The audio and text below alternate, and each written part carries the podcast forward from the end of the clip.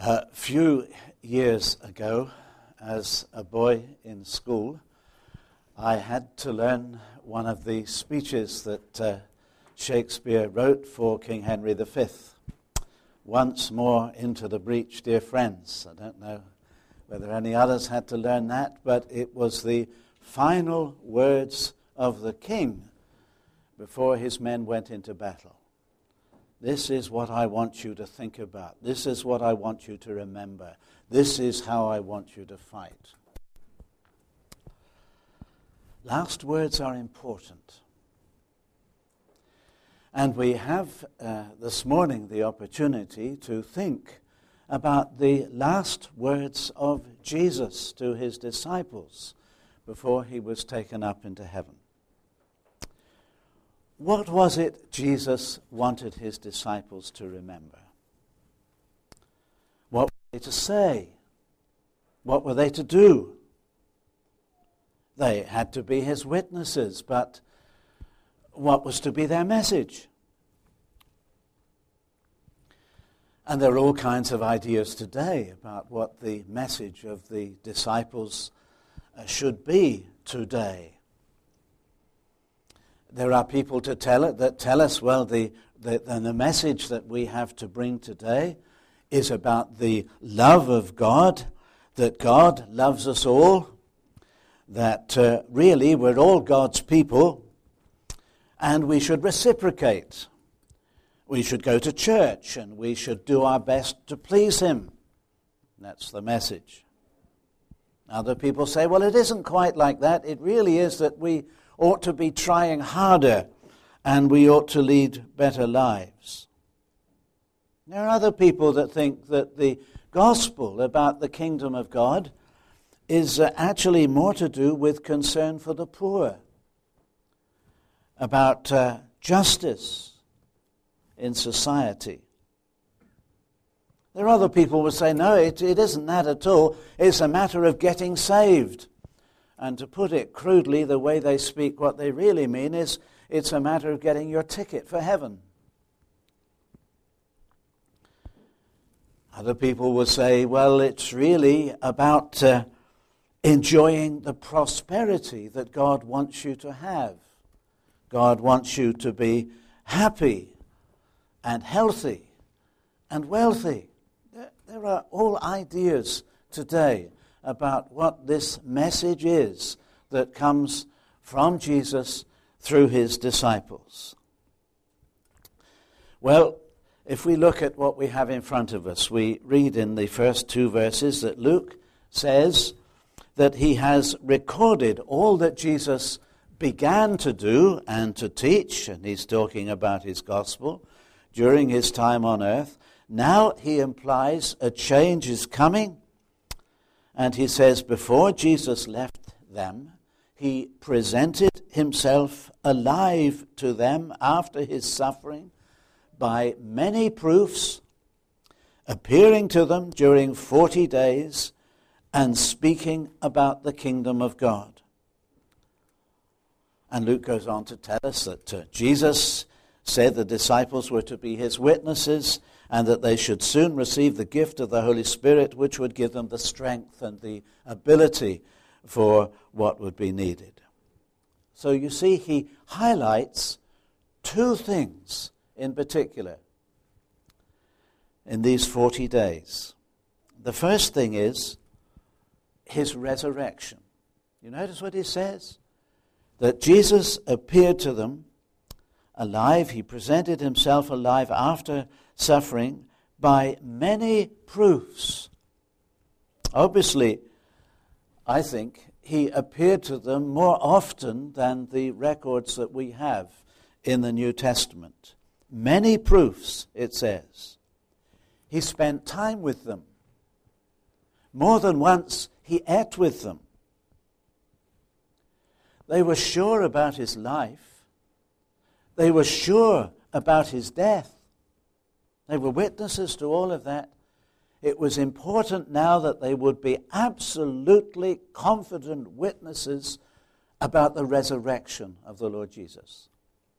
As we were hearing last week, the resurrection is an important part of the gospel. And then Luke says, apart from proving to them over and over his resurrection, he taught them about the kingdom of God. And he doesn't appear to say any more.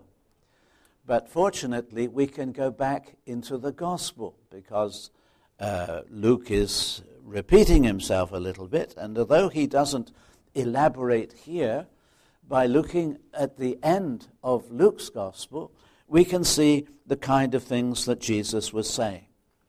Luke twenty-four. Do you remember that when he uh, first rose on that first Sunday evening and he came to them and they were all frightened? He said, "Don't be afraid, peace be to you." And then he said to them, "These are my words that I spoke to you while I was still with you, that everything written about me in the law of Moses and the prophets and the Psalms must be fulfilled." So don't be surprised, remember. And then Luke goes on. He opened their minds to understand the Scriptures. And he said to them, "Thus it is written that the Christ should suffer and on the third day rise from the dead, and that repentance and forgiveness of sin should be proclaimed in his name, beginning from to all nations, beginning from Jerusalem." I don't think that happened just on that first Sunday evening. There was far too much for them to take in. How could he expand, expound the whole of the Old Testament to them in an hour or two hours? And if he had, how on earth could they remember it? No, this was the subject of his teaching over these forty years, uh, forty days. And uh, Luke just summarizes. And during this time, these forty days, all the teaching that they had heard from Jesus about the kingdom in its various aspects would become more real to them and would fall into place. And they began to have a new understanding. Their minds were being changed, although it took some time to work itself out in the future, as we see, as we read Acts. And then again, as he's already told us, Luke records in his gospel, "You are witnesses of these things, and behold, I am sending the promise of my Father upon you, but stay in the city until you are clothed with power from on high." So if we, we try and just tease it out a little bit, the message about the kingdom of God was, first of all, this was a fulfillment of the Old Testament. This is something that God had been working towards in history. It is something in consequence of the death and the resurrection of Jesus, Jesus the Messiah. And in his name is to be preached forgiveness of sins, that is reconciliation with God, a change of life, and allegiance to Jesus as Lord and Master. And this message was for all people in all nations to the farthest parts of the world.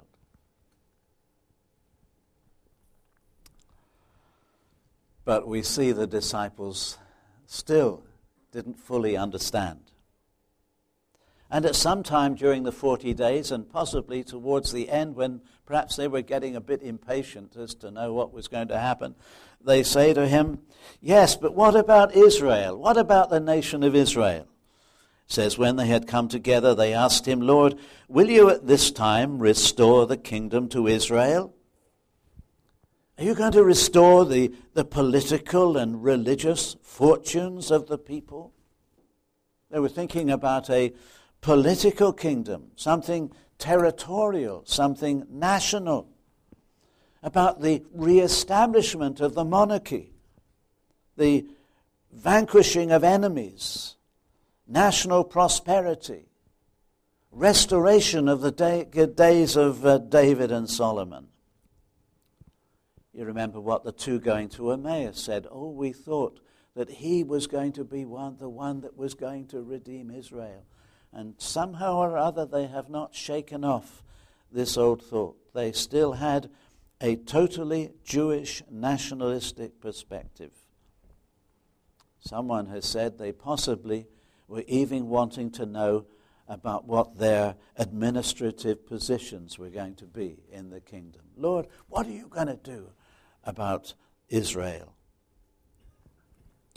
And it has been said there are as many errors in this question as there are words. And someone else has said this must have been a tremendous disappointment to the Lord Jesus. Remember, before he was crucified in the upper room, um, he said, now you, you know me and you know the Father. And uh, Philip said, Lord, we, we don't, just show us the Father and that will be enough for us. And Jesus said, Philip, have I been with you so long and you haven't understood?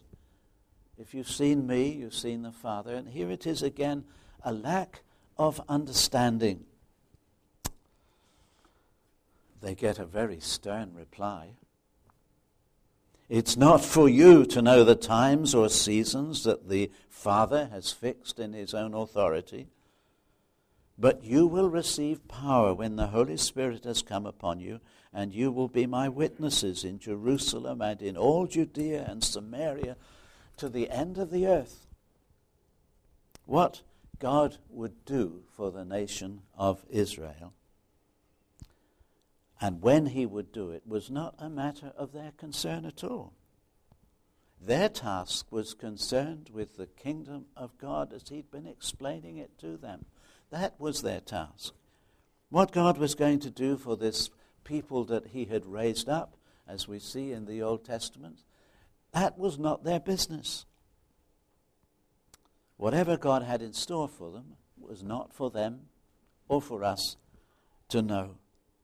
They had an enormous task ahead of them, and they ought to get on with it. I think sometimes it's a, a lesson that, that we have to learn over again. That we shouldn't concern ourselves with which with what God has not revealed to us, but we need to get on with what he has told us to do. And uh, sometimes in our service for him, we can get all tied up about various things and what is going to, God going to do about this or that or the other. And uh, if he hasn't revealed it to us, then let's leave that and let's get on with what he has told us to do. So, after the coming of the Holy Spirit, how did the disciples go about their witnessing to the Lord Jesus? How did they preach the kingdom of God? Well, there's, of course, Peter at Pentecost on that very first day.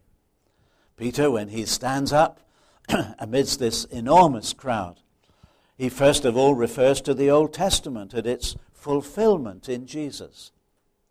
Then he talks to them about the life of Jesus and how he went about, and some of them would have seen him and knew him, of course. Then they, he speaks about the death of Jesus, and he says to them, and you took him, and you crucified him. And then he speaks about the resurrection of Jesus. He says because it was impossible for death to keep its hold on him. And then he said, God has made this Jesus both Lord and Christ. He is the Messiah that we have been looking for as the Jewish nation. And God has made him Lord. Repent. Believe on him. Be baptized for the forgiveness of sins and receive the promise of the Holy Spirit. And this message of the life, the death, and the resurrection of Jesus at the hands of Jewish leaders occurs four times in four chapters right at the beginning of Acts. This was the very heart of what they preached. And the disciples persisted in saying this and teaching this, no matter what opposition they encountered from the leaders. Peter, again, had to preach to a different kind of congregation, which we see in Acts chapter ten. He preached to a group of Gentiles, led by a uh, Roman soldier, a Roman officer. They were not total pagans. They were worshippers of the true God. And uh, Peter, we won't tell the story, but Peter knows he has to go and see them. And uh, he says to this crowd, God commanded us to preach to the people and to testify, to be witnesses, that he is the one whom God appointed as judge of living and the dead. Exactly the words that Jesus uses in the Gospel of John. He says, all the prophets testify about him that everyone who believes in him receives forgiveness of sins through his name. This crowd of Gentiles listen believingly, and the Holy Spirit comes upon them just as he had on the day of Pentecost upon the Jews. They're baptized. And they ask Peter to stay on a few days. They need instruction. How do they live to please this Lord in whom they've come to believe? Paul at Athens, a few chapters later in Acts, he preaches to a bunch of really pagan Gentiles. And uh, as... Uh, Roger reminded us last week, uh, Paul had been preaching about Jesus and the resurrection, Jesus and Anastasis, and they thought he was talking about two gods at first. But you see how integral the resurrection is to the gospel in these early chapters of Acts.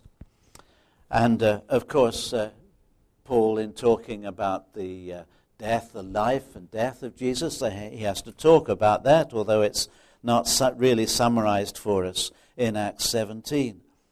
And then uh, he really starts at creation. And he speaks about how God created the world and he ordered everything, if perhaps men and women might feel after him and find him.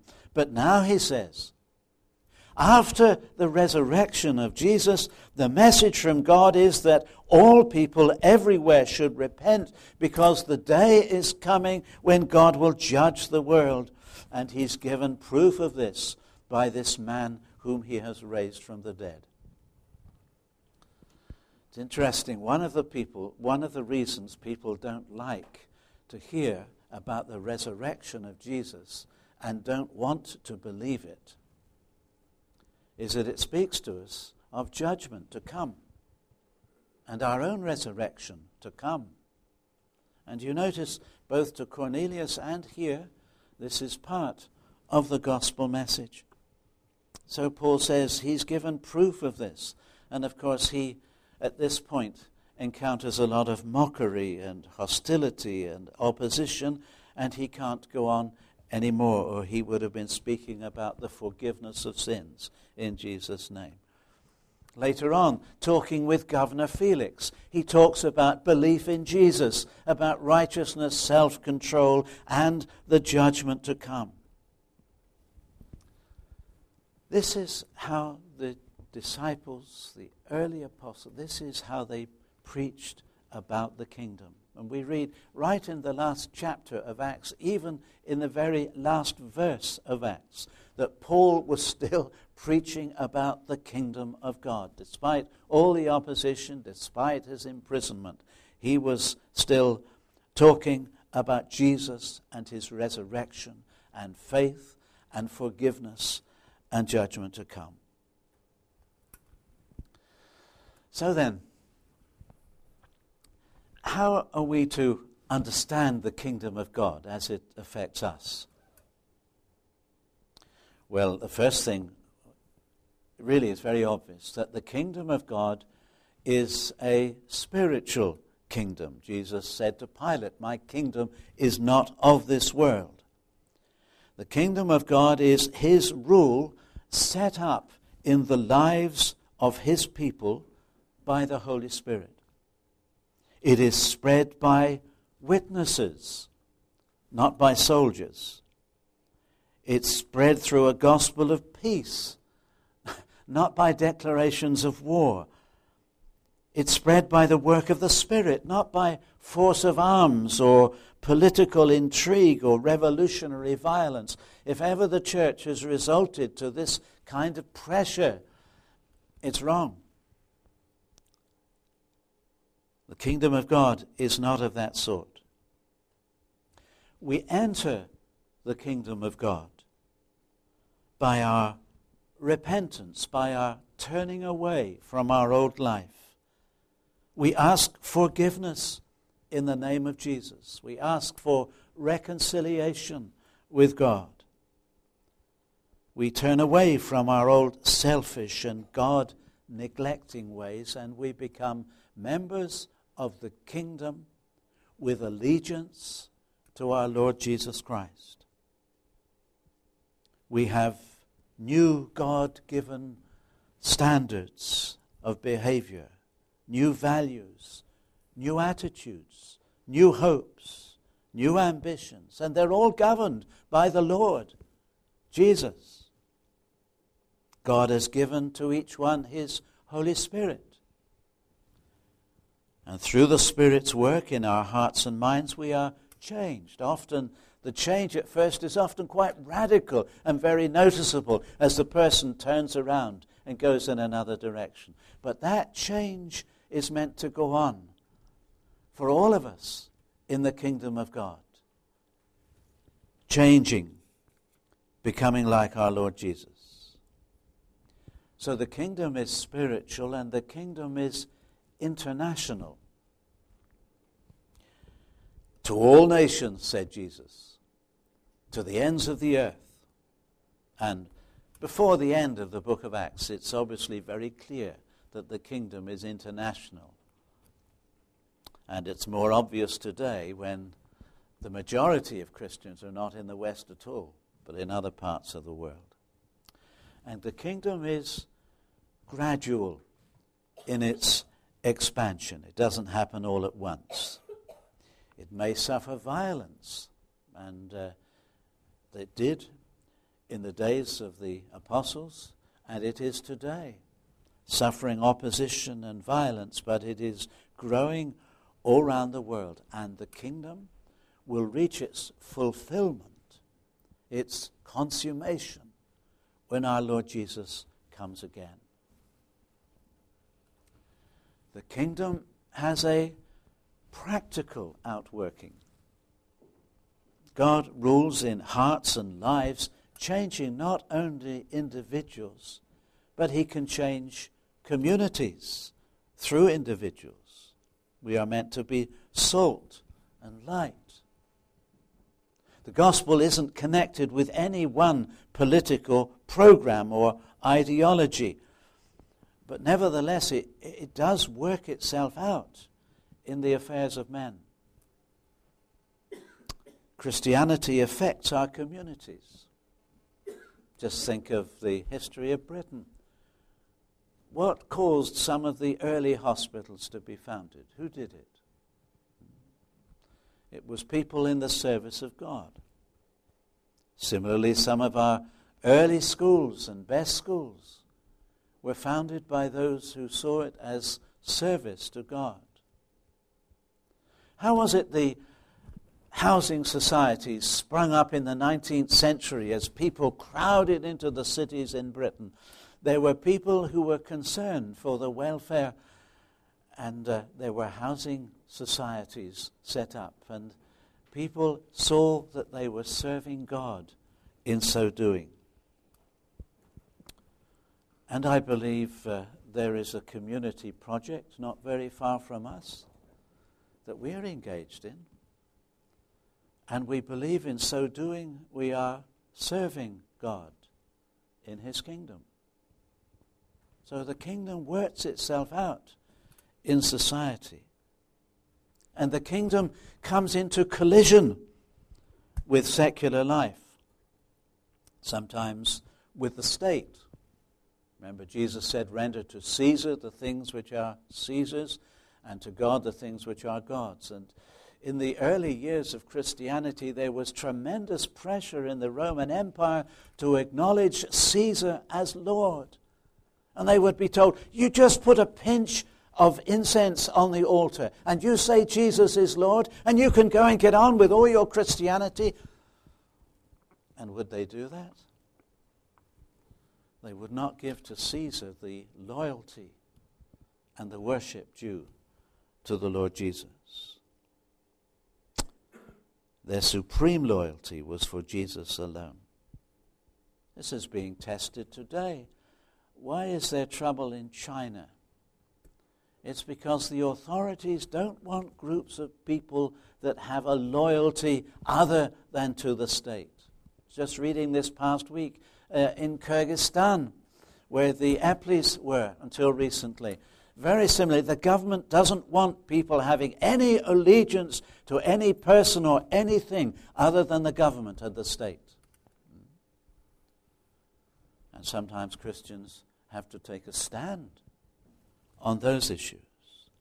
We need to keep clear in our minds the allegiance and loyalty which we owe to Jesus and that which we owe to the world around us. Because sometimes the opposition is not government from the state, it's from the community. And there are countries in the world today where Christians are suffering, not because the government is against them, but because the community is against them. And uh, we were reading, I think, yesterday morning of one situation where the, the Supreme Court in Indonesia had declared that this belonged to the Christians, but the community and the local mayor wasn't going to have any of it at all. So there is this opposition to the kingdom. But the time is coming when the kingdom will be consummated. What did the angel say? This same Jesus, whom you have seen ascend into heaven, will come again in the same way. And to be a member of the kingdom of God means that we are looking for this great and glorious consummation when Jesus comes again. What a privilege it's going to be. Its glory will be revealed and people will be amazed. I think even we will be amazed at the glory of the kingdom when our Lord Jesus comes. And we're told that every knee shall bow. Every knee shall bow in submission to the Lord Jesus. The kingdom of God.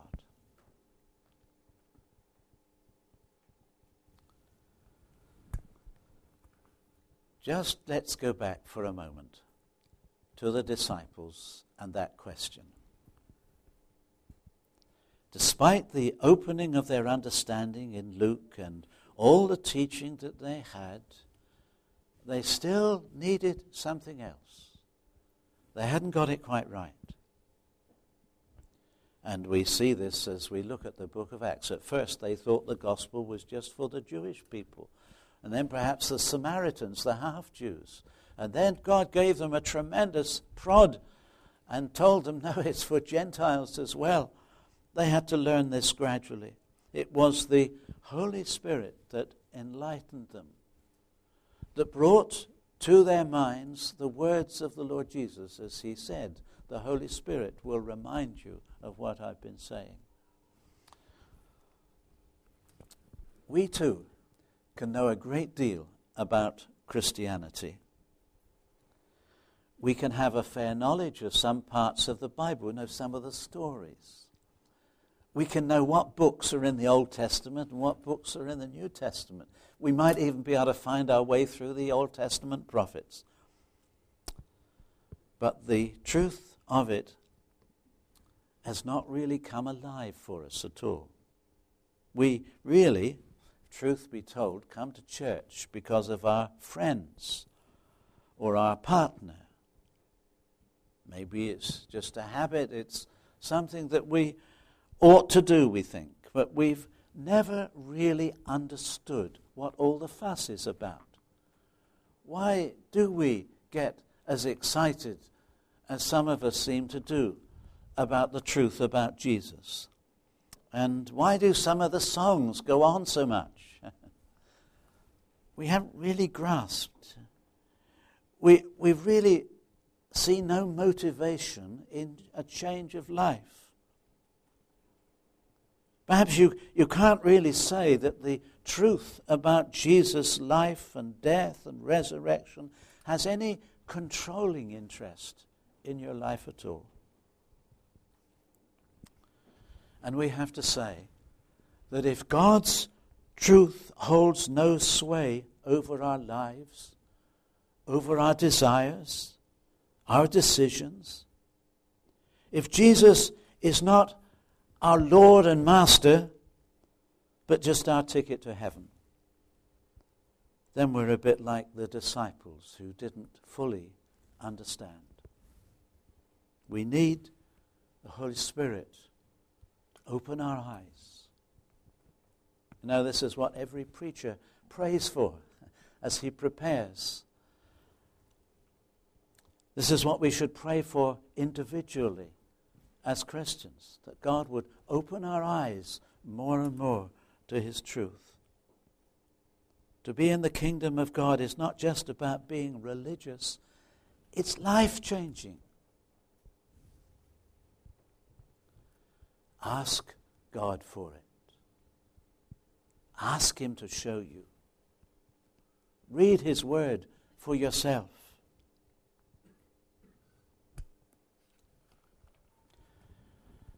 Jesus once told a parable, and he said, the kingdom of God is like a pearl of great price that a merchant found.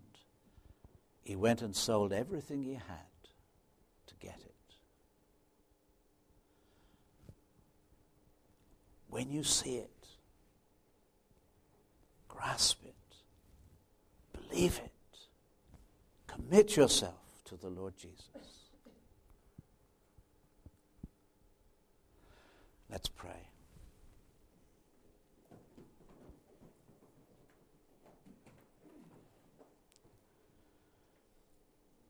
We thank you, O God our Father,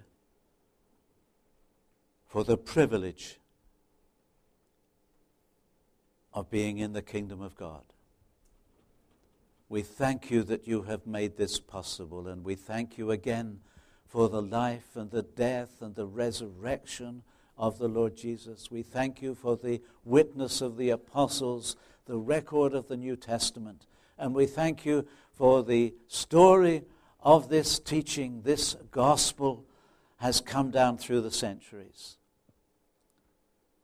Help us, Heavenly Father, to take pride in the fact that the Lord Jesus is our Lord and Master and Savior, and help us to live for him, giving to him and to his people the allegiance which is right.